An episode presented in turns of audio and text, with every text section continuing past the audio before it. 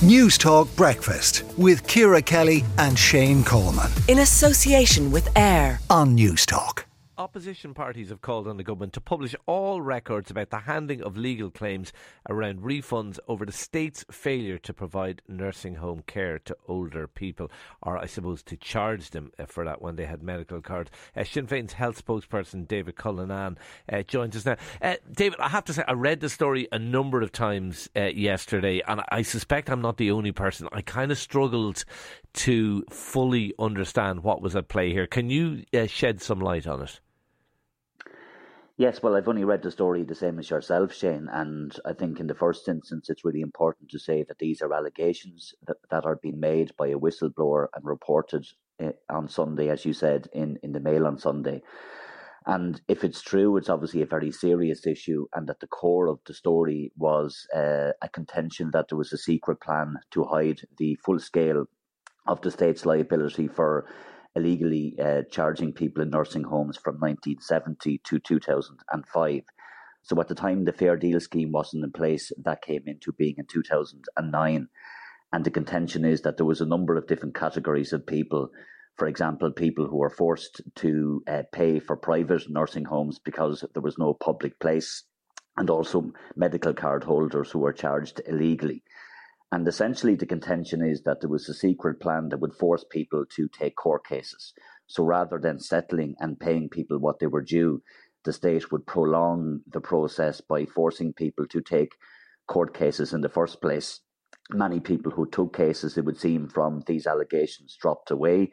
I would imagine because of the cost, and then many more families maybe were not in a in uh, in a position to take a court case because of the costs. Yeah, uh, uh David. Sorry, uh, uh, and look, this goes back to way before your time in politics, so you may not even know the answer to this question, and if you don't, it's completely fair enough. But I do remember this story breaking back in the, the mid to late uh, noughties about the fact that people had been illegally charged.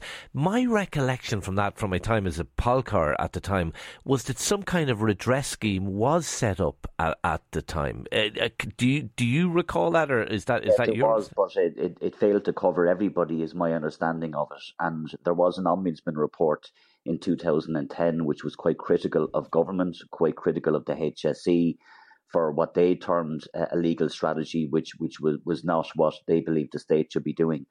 And, and what's in this article uh, was that a year later, after that report, which was highly critical of, of both the HSE, the HSE board, and government, that a memo was essentially prepared by the department for the Minister for Health at the time, James Reilly, and that this memo set out what is a legal strategy that the contention is was secret, uh, that was about forcing families to take court cases as opposed to settling.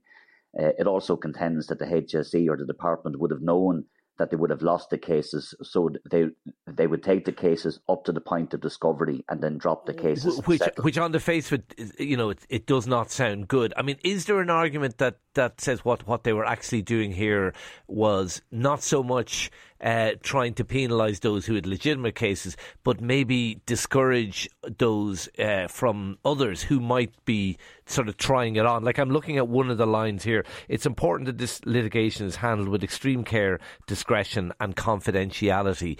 Like that doesn't sound that bad to me. Uh, and look, I, am saying this without knowing exactly what happened. I, am just putting this as kind of devil's advocate here. Is there an argument that maybe they were acting in the taxpayers' interest and trying to discourage those who maybe had less legitimate claims from taking an action? Well, I suppose I go back to what I said at the start, Shane. These are allegations, and obviously we have to take all of these allegations seriously if what is purported is true, then I, I don't think that argument stacks up at all because I don't believe it's in the interest of the state that the state itself or a government department would contrive uh, to ensure that people who are entitled to payments would not get them. No, fair. Through the courts. Okay. Uh, so, so what what happens next, uh, David? What what well, what are you going to do? What you, what's the opposition want? I think what's reasonable, Shane, is that all of the documents which are referenced in, in this article are published. So the main one is obviously this memo that was prepared for government.